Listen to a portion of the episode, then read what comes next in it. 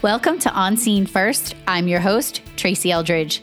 With over 25 years in public safety, I am wicked excited and honored to bring you entertaining, educational, and empowering conversations with public safety difference makers who are harnessing the power of out of the box thinking with the latest and greatest must have technology tools and mental health resources to save lives on both sides of the call. Before we get started, a special thank you to our premier sponsor, Rapid SOS. As a trusted public safety data partner and the creators of the world's first emergency response data platform, Rapid SOS is sharing critical data with first responders like myself to get us the information we need to save lives and property. To learn how you can become Rapid SOS ready and better protect the ones you love, visit rapidsos.com and tell them Tracy sent you. Now, on with the show.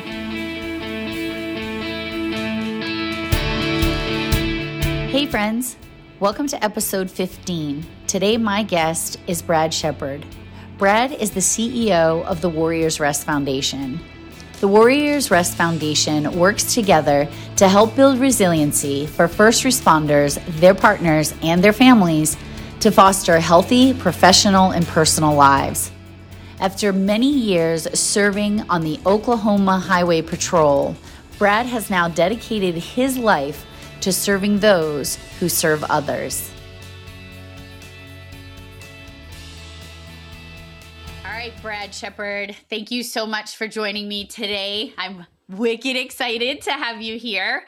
Um, I, I gave you your intro, but I want folks to hear in your own words who you are and how you got into public safety. What role did you play? What are you doing today? And, and how did you get here?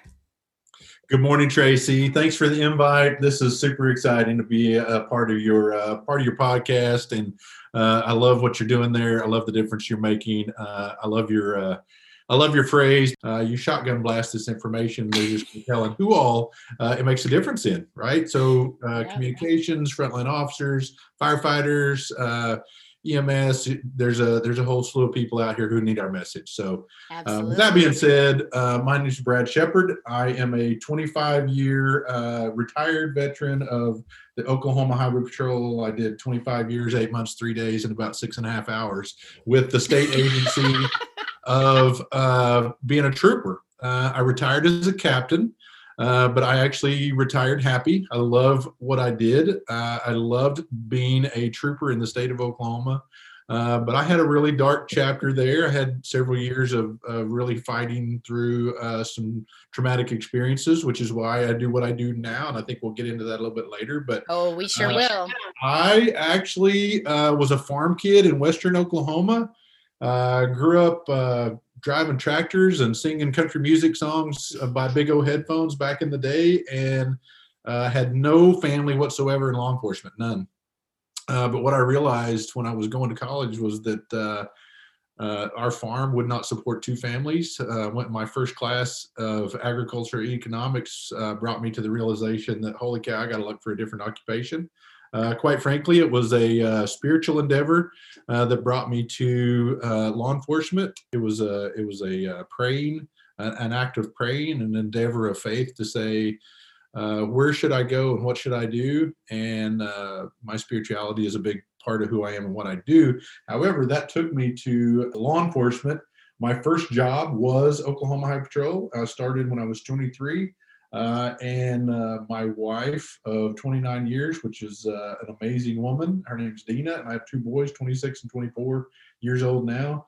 Uh, she entered into this realm with me. We we uh just jumped headlong into this law enforcement career uh, and never looked back and had an absolutely amazing time. Uh, my my my career was was fascinating. Uh, I just never said no. I was all over the place. I ended up being a honor guard guy, a SWAT guy, a bomb full time bomb squad guy.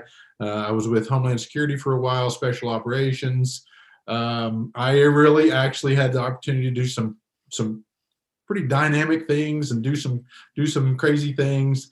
Uh, the the the fun part of my story where really people set up and pay attention is when I start talking about getting kicked out of three different units in my career and, and running.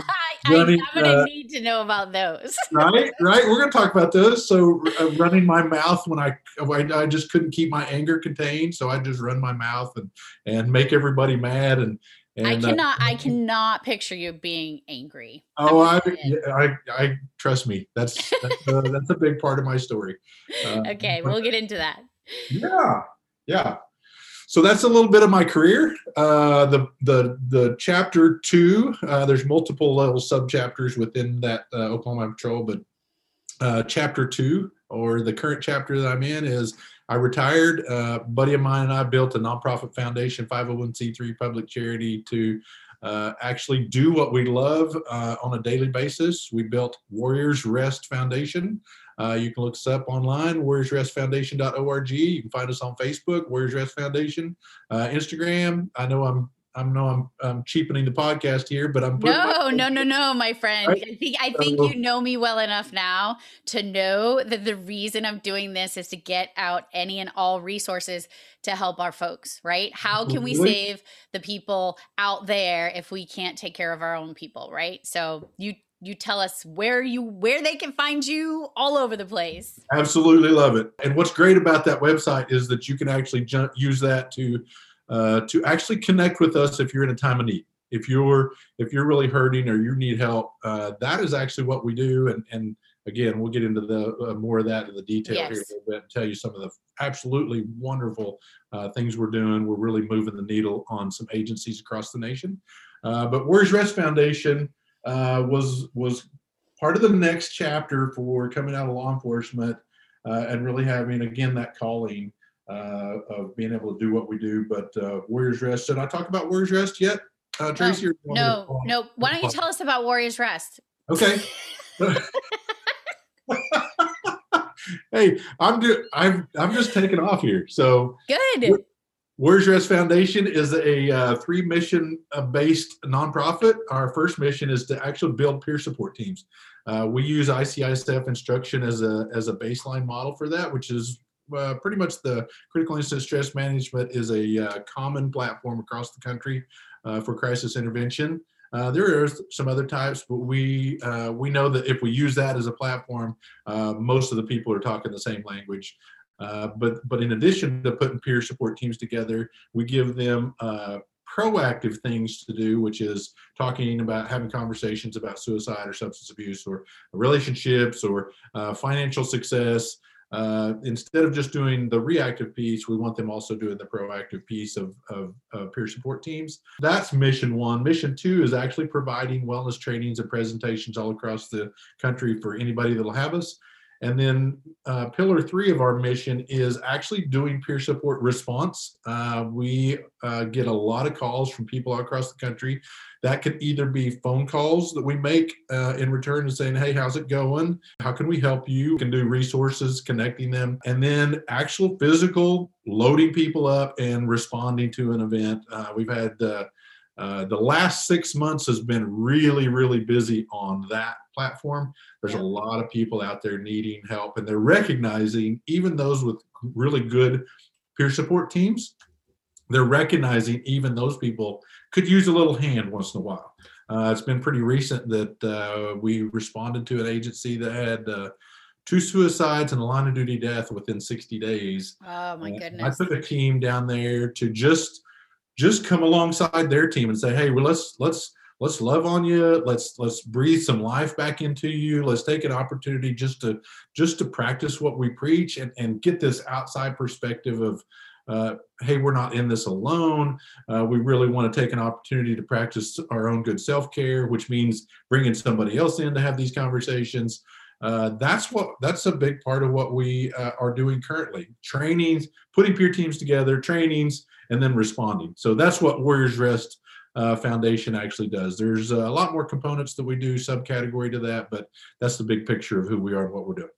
And it, it's amazing. So I met you through our dear friend Lisa Porch. Love, love, love that woman. Um, when I first started teaching, well, so I'm going to ask this question. You have to know Tony Harrison. Do you, I do you know? Okay. So I teach for Tony. And I remember I've been teaching for Tony for about 10 years now. And one of my biggest mentors, he knows that. And I went to the my first APCO national conference and I was in the booth and that's where I met Lisa. And from that moment on it was like we just had this connection and it was like an instant connection and she became family. There's no question about that.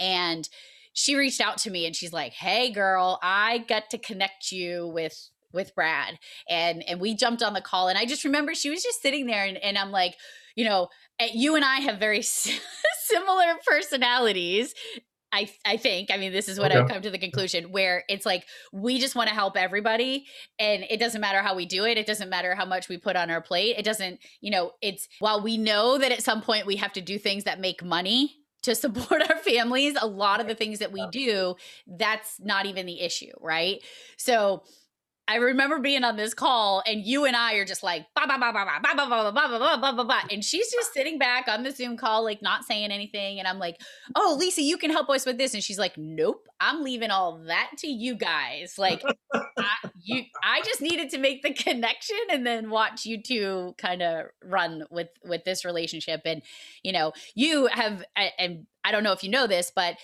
as I was going through my challenges over the last couple months, you just randomly send me messages and, you know, were really uh, a super helpful support for me during that time. So I just want to say thank you for that. Clearly, you're good at what you do. Um, but Well, let me offer up if I can if I can interject right there. yeah, yeah, absolutely. Two, two, two things.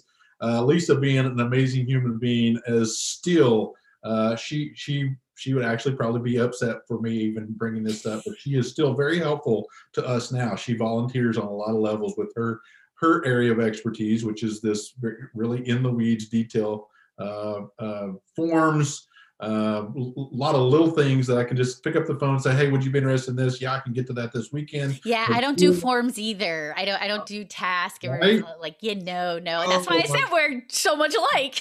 Lisa, hey, can you do this? I need help with this. I need this. this is, I'm, I'm, I'm like this big picture, and she's like right here. I'll take care of it. Uh, she's an amazing human being. And uh, the other side of that is, uh, I absolutely love that you you introduced that into the conversation because it's been uh, my pleasure to be able to offer up any kind of uh, assistance with you in this uh, last uh, most recent chapter of yours. So Yeah, Uh, and I, th- I, th- I, th- I think it's one of the things that I've learned is that it is okay to reach out. It is okay to share your struggle. Um, I know that there are folks out there that think, "Oh, you you share too much. Like, why do you share so much?" Uh, if you saw the inbox messages that I receive from people who are at the end of their rope and they don't think they can hold on anymore, um, and they share that I have helped them, and it it just it it helps you know that you're doing exactly what you're supposed to be doing. And then the other flip side is I've had people ask me, and it's weird, it's weird that I don't know, I, I guess it's human nature, but I've had people ask me the question like, if you're promoting other companies doing what you're doing, isn't that like you're you're sharing your competition? And my response always to that, because I do wellness training, I do, you know, I, mental health training, but you have a spot on my website. And why do you have a spot on my website? Because I believe in the mission and what you're doing for our first responders. Wouldn't I be a big fat hypocrite if I was like, oh, I want you to get help, but you can only get help from me? Like, no, that's that's not how it works. I think the message, um, Jim Marshall said to me the other day, and I don't know if this is like his profound words or or he heard it somewhere, but you know, I was I was struggling with some things in Jim Marshall from the 911 Training Institute, and where I was feeling a little overwhelmed with the things that were going on, he said, "You are not the medium, you're the Mhm. message." And I was like, "Whoa." That was deep because in my mind, it's like, yeah, we can all be doing very similar things. We can be doing podcasts. Like, I want to help you with your podcast. So I want to talk about that like maybe later and, you know, have you drop some hints about what you guys are thinking with your podcast. But I want to help you with your podcast. I want to I want to make sure that you don't make the same mistakes that I make because the words that are going to come out of the people that you have on yours are going to do exactly what my mission is too. So supporting each other is is super super huge. You know, I love that you bring that up. That the the uh, those that want to help uh, often thinks that that they're the only ones that can help, uh, or they get in their own way and say, "I want to help all." Right. Uh, when the reality is, uh, and I, I I love this concept that you're talking about. The reality is, uh, we just need the opportunity to pave the way for those who can help. Uh, there's never really any way of knowing uh, if it's you or I, even though we are, I believe too, that we're very like-minded and similar personality.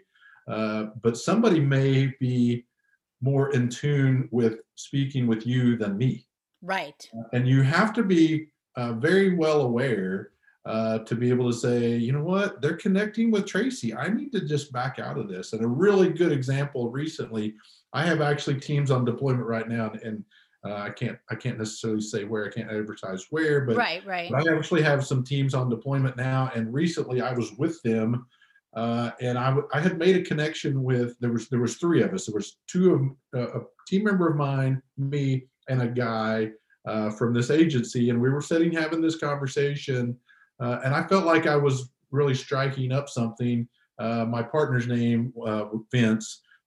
Vince was there, and he was kind of taking a backseat role and all of a sudden they made this military connection. Well, I wasn't in the military. Okay, we are all kind of having this kumbaya session, and next thing you know, Vince and this guy were just really like, oh, you know, having this session of like, I'm, I need to just like do this. I need to back out. Right. Uh, that's exactly what I did, and and oftentimes our our our own egos a little bit get in the way of this need to fill. I know it's that helper need. It's that check that box. I'm a yeah. I'm a helper, and it and it there's a whole you know hormonal dump that happens when when we do that, and it makes better. Uh, but uh, oftentimes it's not us. It's putting other people in the place to be successful. Uh, and many times I love where you're going with this because th- there is so many people out there to help, why would we think that it's just us that, that are the only ones that can help them? Uh, it takes the Tracys and it takes the uh, Vicky Newmans and the Randy Suttons and the uh, Doug Mondas and the you know these people out there that are you know what there's enough there's enough help for everybody. It was told to me when I started Warriors Rest Foundation. It was told to me this. You they said, what was your end goal? And I said, well, my end goal is to build this business to where we're helping everybody. And the, and and what came back to me was your end goal is you should work yourself out of a job. You should work yourself out of a job to where there's not a need for you anymore. And I had never thought of it in that way of how can we how can we help everybody enough to where there actually is not a, a mental hurt, there's not an emotional hurt. Uh, but the, but conceptually, I thought that that you know uh, the reality is that probably will never happen. But right. what a what a concept, you know, to be able to so the irony is that that what you just said. So yesterday, so I have a a, a super close friend, Carl Waggett. Uh, he is the host of the uh, PTSD Bunker Gear for Your Brain podcast. He was actually my first introduction to listening to podcasts when I was in probably my darkest of dark places.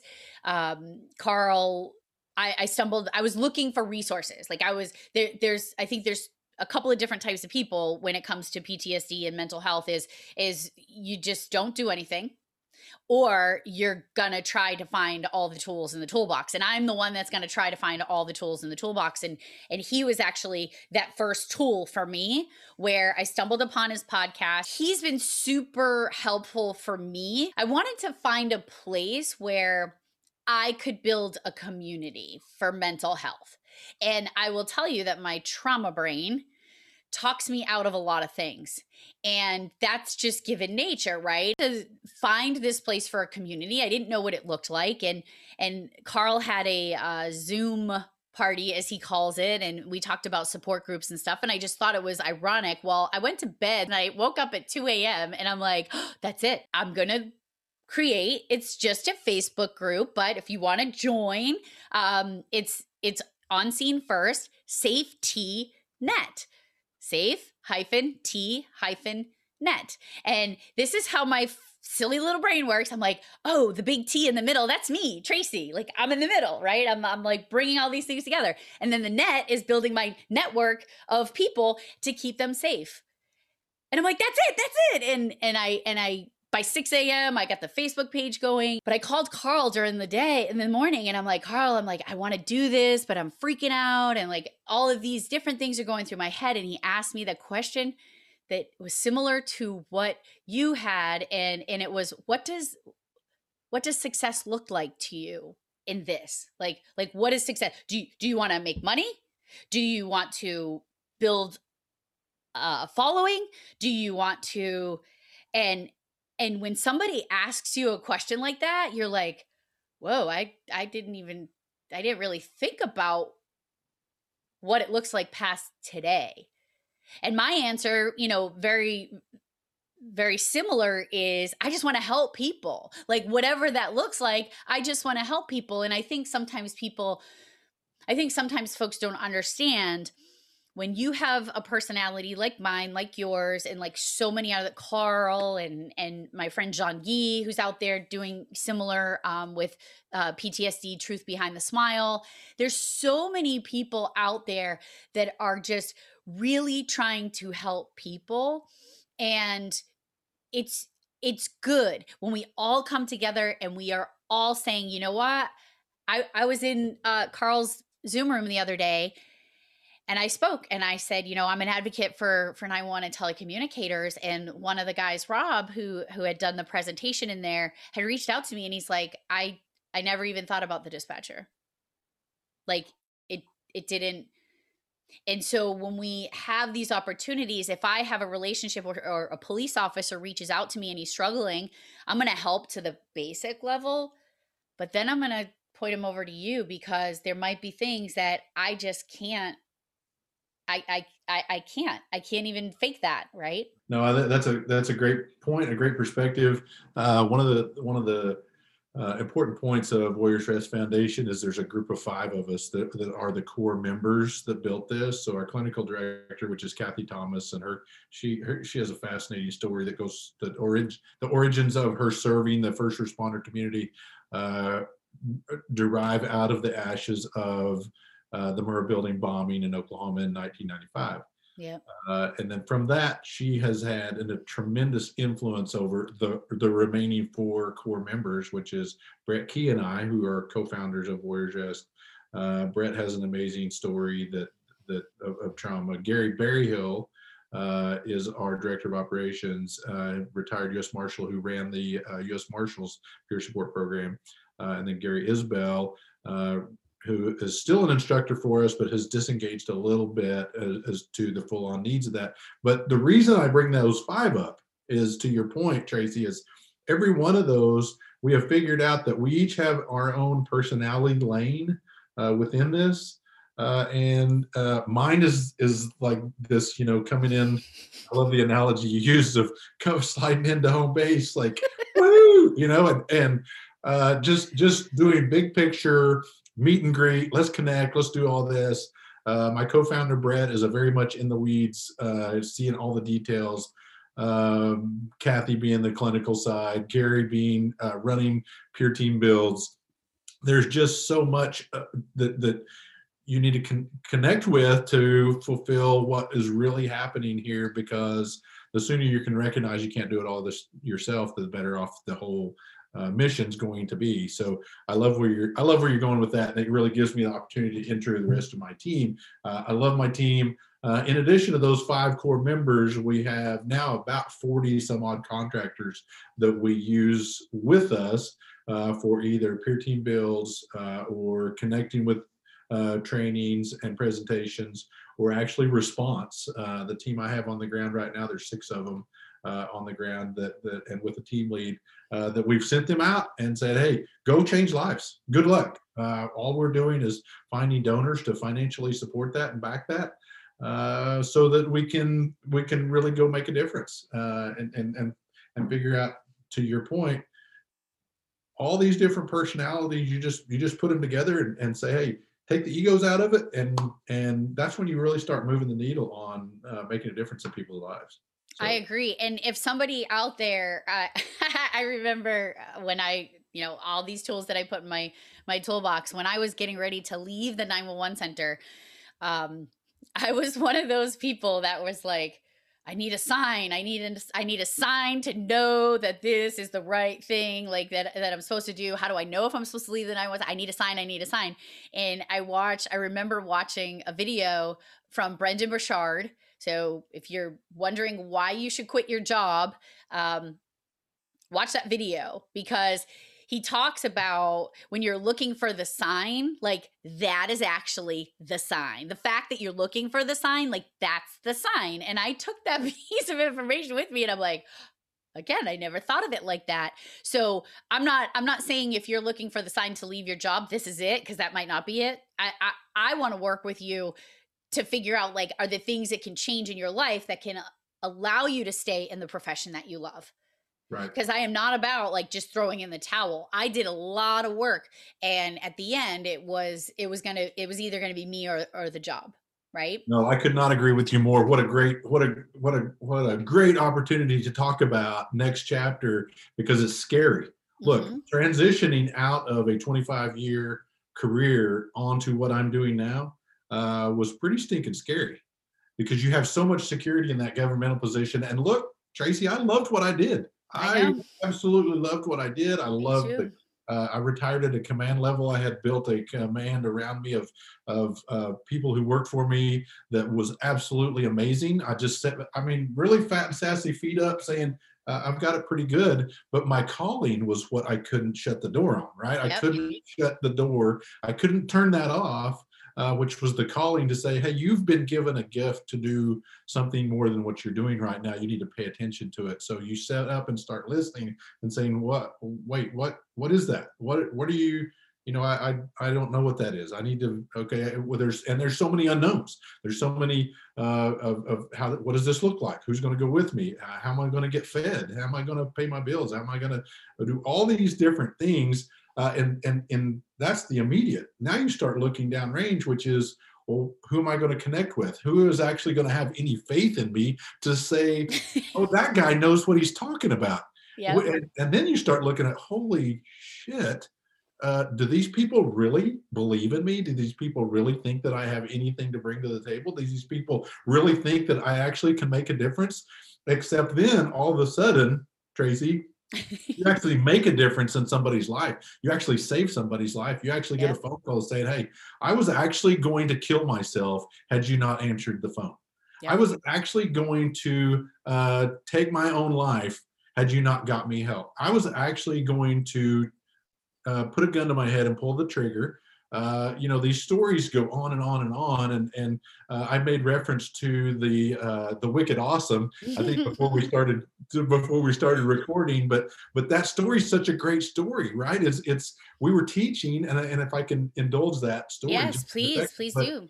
But uh, I have permission to tell this story, and she's fascinating. Uh, a human being, a, police officer up in South Dakota. Uh, we were at a training event, and she had had a traumatic experience six months prior to, which involved a. I'll give you the short version of this, but involved a 12-year-old girl surviving a fatal crash of her parents, her sister, and they thought she was dead as well, except she came to and started screaming Oh my goodness. for minutes, Yep. somewhere somewhere upwards of 11 minutes. Uh, this police officer held this young lady's hand uh, as she was screaming, "Just kill me, let me die." These these different things. She's recognizing that she's the only surviving member of her family, uh, and and now months later, uh, the only the only thing she actually uh, can can come to bear in her mind when she tries to sleep when she closes and i call them life pauses tracy i don't know what they actually are but I call them life pauses. Like when you sit down for a minute and you just say, ah, you know, and the life pause happens there. And guess what? She's hearing screams, Yep. right? Or she goes in and lays down and falls asleep or tries to fall asleep. She closes her eyes and all she can do is hear the screams. Yep. Uh, so there's a therapeutic technique called EMDR that I think is absolutely amazing. Eye movement desensitization and reprocessing. So when we got a hold of her, we encouraged her to go have a session with a uh, clinician that we knew very well. Uh, with and, and one EMDR session, she came out of it that evening.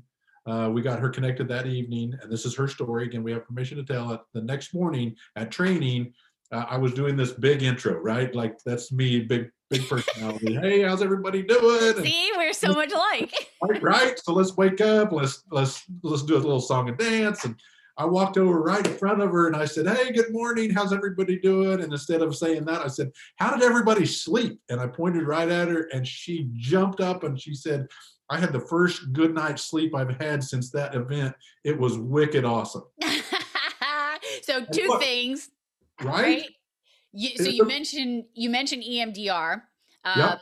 the, those that listen to my podcast know that EMDR saved my life. There, there is no question about it. I, I credit Jim Marshall uh, from the Training 91 Training Institute for that. He had told me about EMDR in in a training that I did, but at the time I didn't have the bandwidth to accept it. I I had remembered hearing about it. Um, but when I got to the place where the tools that I had in my toolbox were not working, I said, you know what, maybe I need to try this magic juju, whatever it is. Voodoo. And it, it's it's crazy. Like and is. and and I, I'm so glad that you brought it up because any opportunity that I have to talk about my experience with EMDR and and knowing that it has changed the lives of every person I have shared with and that went and did it. So for those that don't know what it is, as Brad said, eye movement desensitization reprocessing. And and I don't know if folks that do it know that there's two ways that you can actually do it. So the most common way is they either put a light or a finger or something in front of your eyes, eye movement, uh, where your eyes go back and forth. And I will tell you that over the last few years, it should have happened in school. I mean, who are we kidding? I was diagnosed with ADHD. And when I went to this particular therapist, I found her on, and I'm just going to tell folks how I found her because I think this is important. I went on to psychologytoday.com. I put in my zip code. I checked off the filters for trauma and PTSD and EMDR, and a whole slew of names came up. And I read through every single one of them, and I'm like, oh, I connect with her. So I emailed the therapist and I said, hey, this is who I am. Um, and it actually mentioned that she works with first responders. So I'm like, perfect, right? And I get the email back that says, I'm sorry, I'm not accepting new patients. And I'm like, what? No, I need you. And and this was key for me. I asked her to recommend someone similar to her. I didn't go back to the drawing board. I didn't go because birds of a feather in their treatment, they flock together, right? So she gives me the name of Caroline, who is my my EMDR therapist, and she is amazing.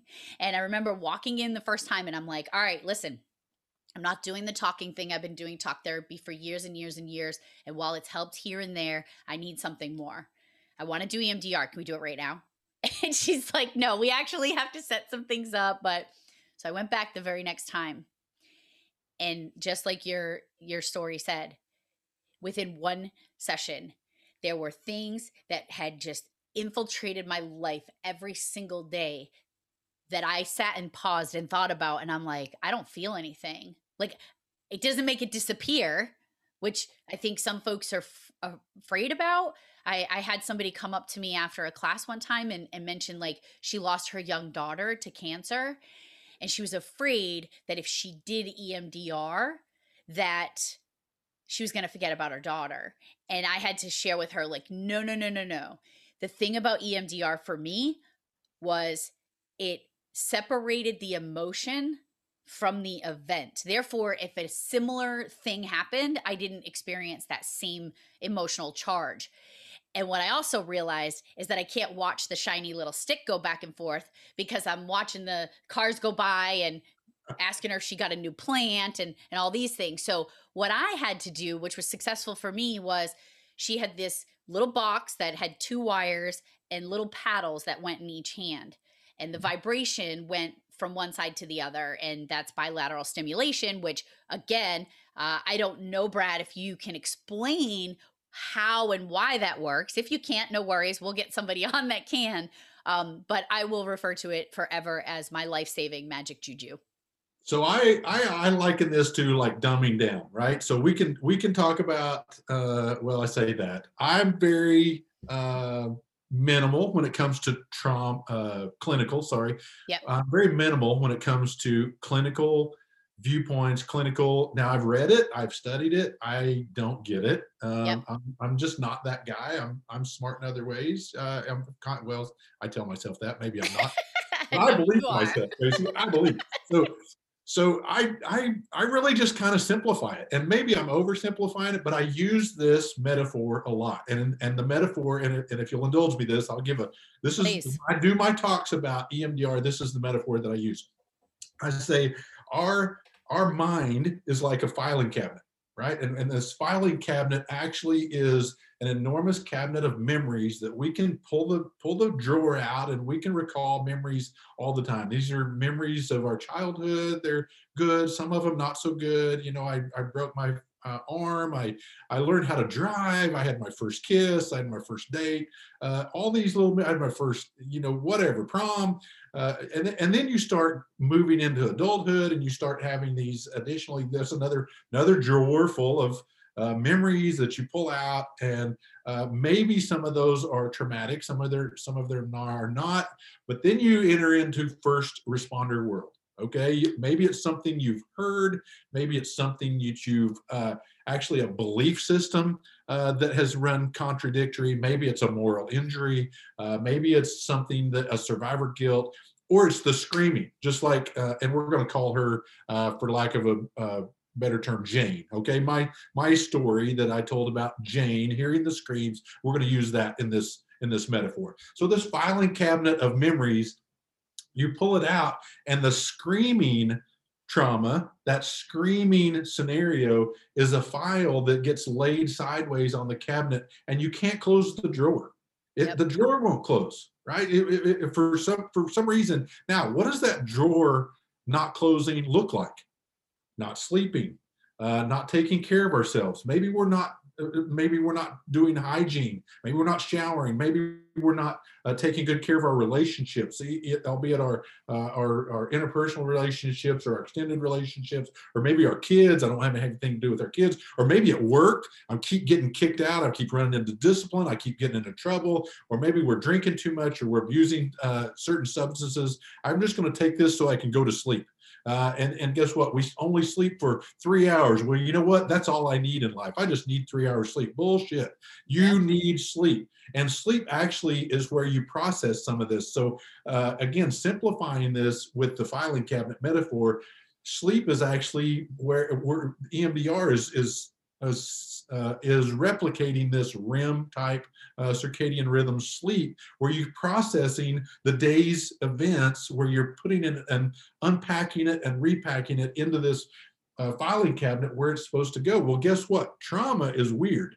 Okay, and we can we can get into this all. We we can, go as deep as you want to go with this, Tracy, because I love absolutely love love love talking about this. Because the more we can be educated about what's happening to us, doesn't matter if you're sitting in the chair behind the radio or if you're sitting in the seat of a patrol car or a fire engine. It's all it's it's it's very similar in how it's unfolding, right? So this let's get back to the metaphor. So this filing cabinet, you have a file that's laid sideways, and your file drawer is not closing. You're not sleeping. You're drinking too much. You're deteriorating relationships. You're getting kicked out of uh, blah blah blah. It, so EMDR does this.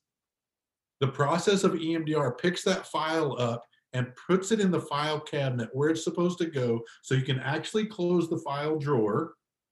It doesn't make it go away. You'll all forever be able to pull that file out and say, oh, I remember that. Yep. But it doesn't own me. It doesn't control me. It doesn't, it doesn't dictate how I'm actually going to live life, which actually on the other side of that, if you go back to before EMDR, it 100% dictates how you're going to live your life. It controls you. You may think, "Oh, I'm going to will this to to fruition." It does not control me. That's that's that's BS. Case in. And and and, and before I before I use this, uh, I have permission to tell this story as well. But before I tell this, I I want to add: there's no time frame for EMDR to to be able to help you pack, unpack, and repack that uh, trauma or that experience or that belief structure. It, it, there's no time frame with it. Okay. Yeah, and before you before you get into that story, um, what I had to do is there was this place. It was almost like uh, you know a record skipping where it would play for a little while and then it would just keep getting stuck at this this one spot and and many people know that my biggest catalyst the band-aid that got ripped off and and opened up you know wounds that i had thought had healed uh, at the time in my life i had to process him he was the what like that's where i had to start and then the way that i did it was i started there and i moved forward to meet me where I am now, cleaned up all that crap in the drawer. And then I circled back around and went back to the bottom drawer and started working my way up to that skipped part of the record right so i think it's really good that you say that is is that it's not i mean what emdr did for me too is it opened um other drawers that i didn't even know had had messy files. And there were things that were triggering me from lots of different places in my life and it was like oh that's why i suddenly become psycho for no reason. Like that makes total sense. And then once you process it it's like you don't feel that anymore. And it's crazy. It's crazy Absolutely. And what's great about it, before I tell Ed's story real quick, and I'll keep it minimal, but but to your point, Tracy, what's great about this is, you, you don't have to go in there and do this whole slobber uh, vomit verb fest. Uh, right. word vomit, I should say, yep, yep. word vomit fest with a clinician and most of the clinicians and look the clinicians who know and get us and let's let's talk about that here in just a little bit right uh, uh, culturally competent clinicians uh, but the clinicians and the, the mental health professionals that actually get us, they don't want to hear our stories either. They don't want to hear all that crap. They want us well. Uh, they want us well. They want us healthy. In fact, the mental health professionals that really get us, they're like, hey, let's get this person cleaned up and get them back in the game because I need them doing what they do best, which is saving lives. I need them doing what they do best, which is making a difference within their community. I need them doing what they do best, which is taking care of me. That's the mental health professional. Yep. Right. So they say, I don't I don't want to sit here for six months and listen to you talk all the time about how I wish I could have made a difference. No, let's get them EMDR. Let's get them back in the game, uh, so you don't have to word vomit this whole thing every time you go in. And so, so a lot of the fear a lot of the fear my experience has been a lot of fear with the people who are maybe listening to this show and others is uh, you know i don't i don't want to go see a counselor i don't want to relive this i lived it once why would i want to relive this again well, guess what? If you relive this just one or two more times using EMDR, guess what? You're going to sleep better. Your relationships are going to be better. You're going to have a healthier, more productive life. Okay, here's my story with Ed. Ed Smith, uh, Modesto, California officer, uh, 1973. He and a partner were walking up to the back of a house. His partner gets shot in the face. He has to lay with his dead partner for hours because they couldn't get a team over there to rescue him. Literally, Ed is laying, cradling his friend for hours on end with no face.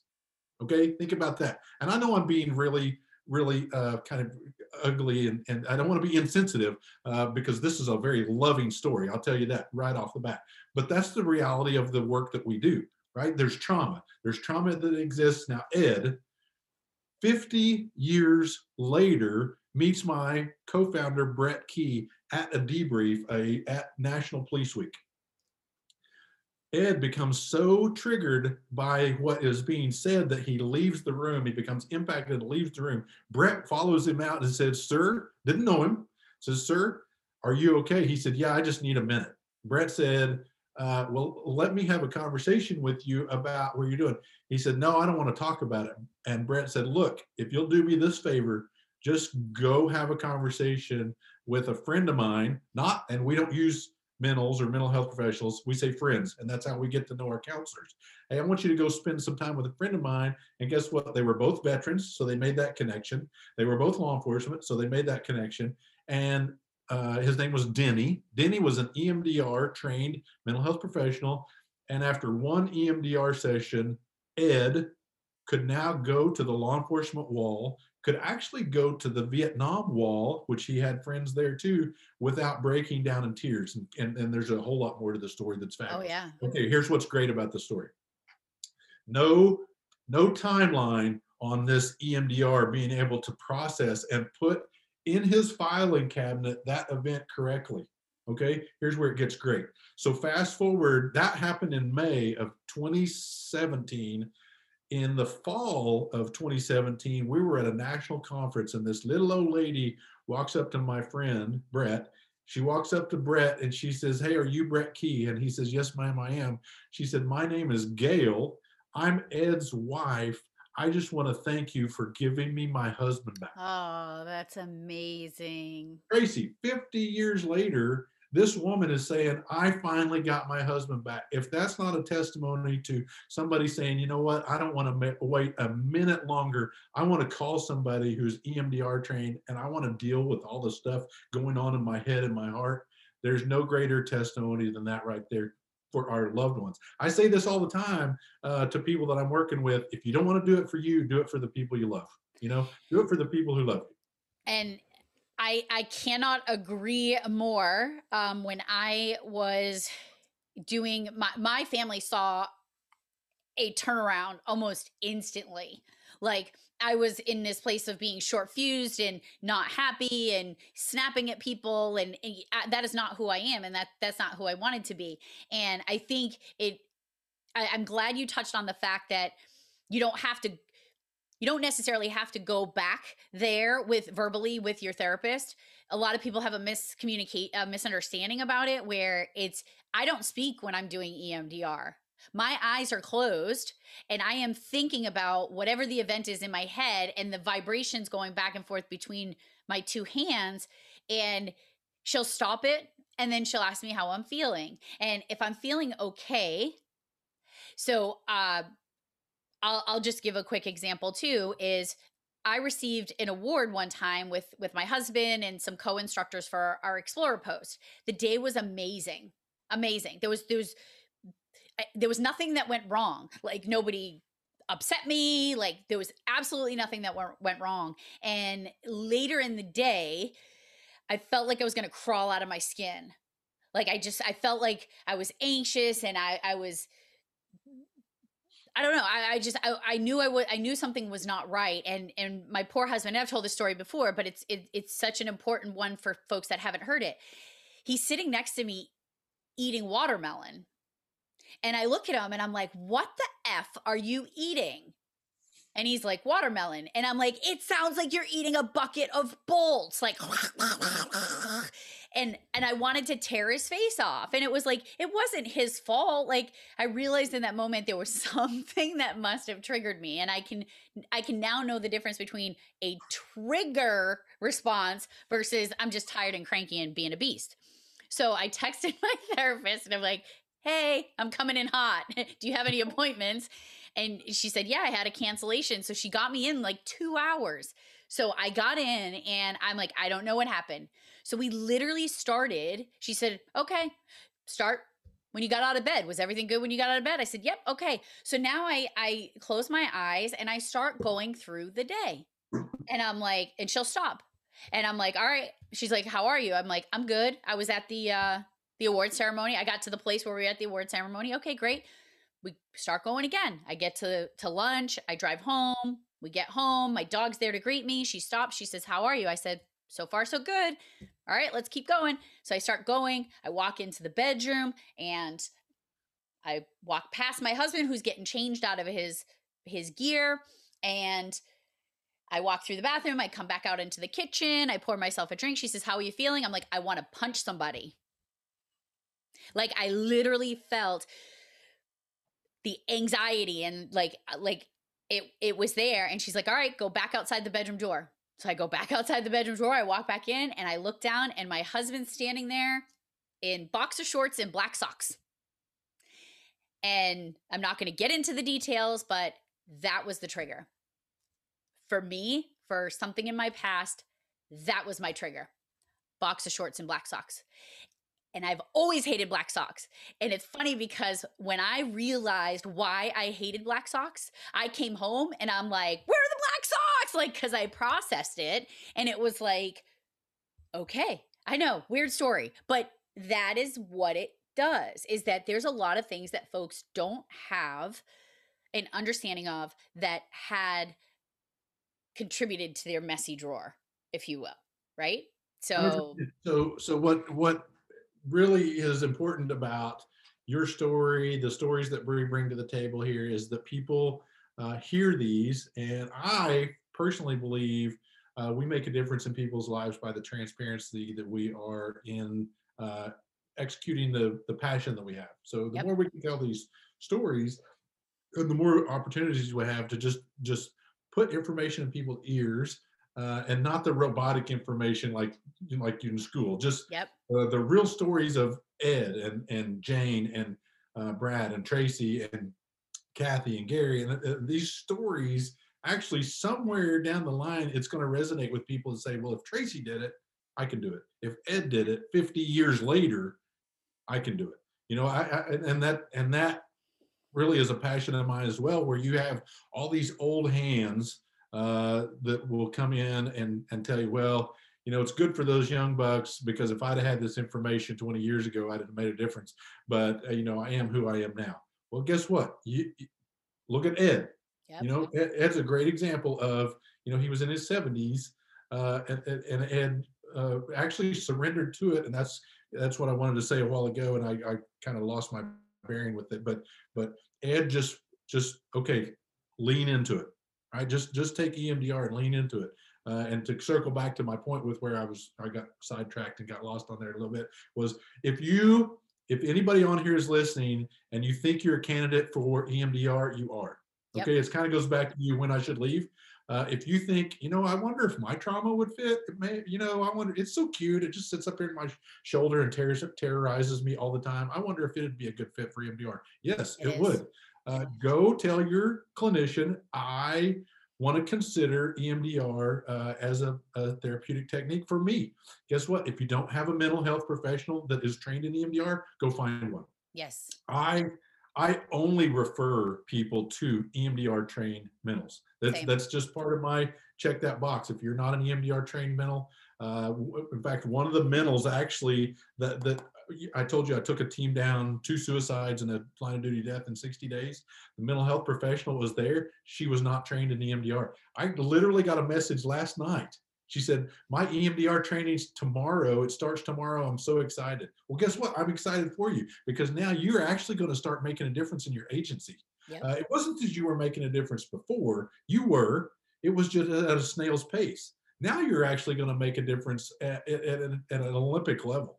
Uh, when you and- when you look at like what you did, you know, being unwell, imagine what you can do being well. And yeah. you know, I, I know you and I could sit here and talk forever about this, but we do have to go into the wrap up. And I just want to share something. Uh, I had mentioned I was in Carl's uh, bunker room Zoom party the other day talking about support groups, and the guy Rob that led it uh, when we connected after, and he said, you know, thanks for for pointing out dispatch.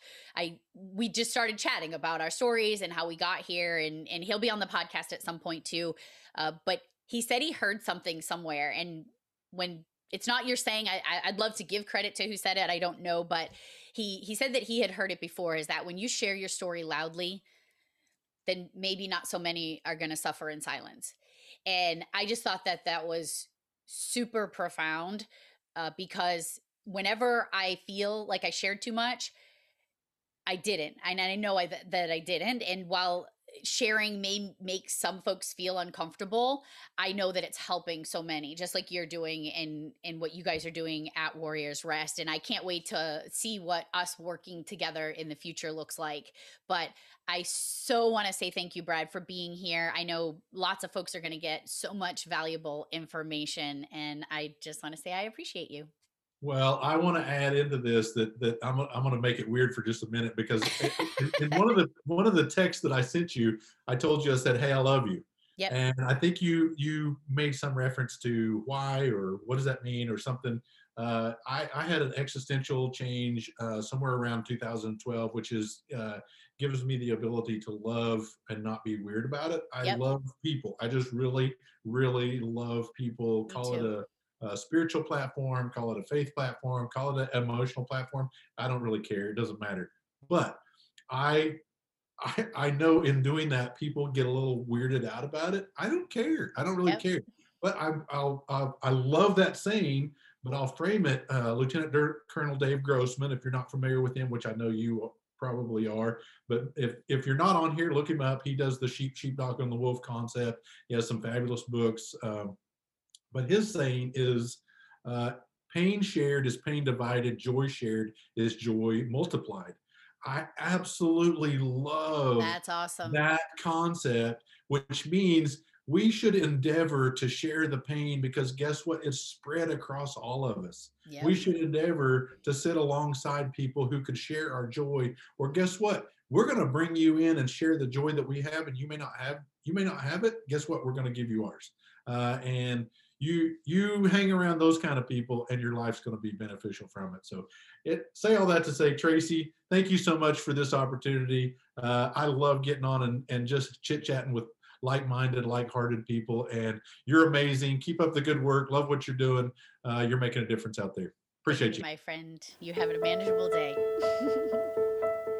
Thank you for listening. Make sure you join us next time for another episode of entertaining, educational, and empowering interviews with public safety difference makers.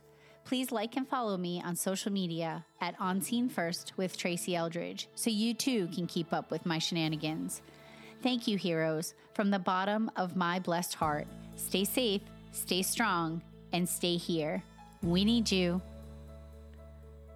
For more information on Rapid SOS, our premier sponsor, and how you can get connected to the world's first emergency response data platform and better prepare and protect your family and community, visit rapidsos.com today.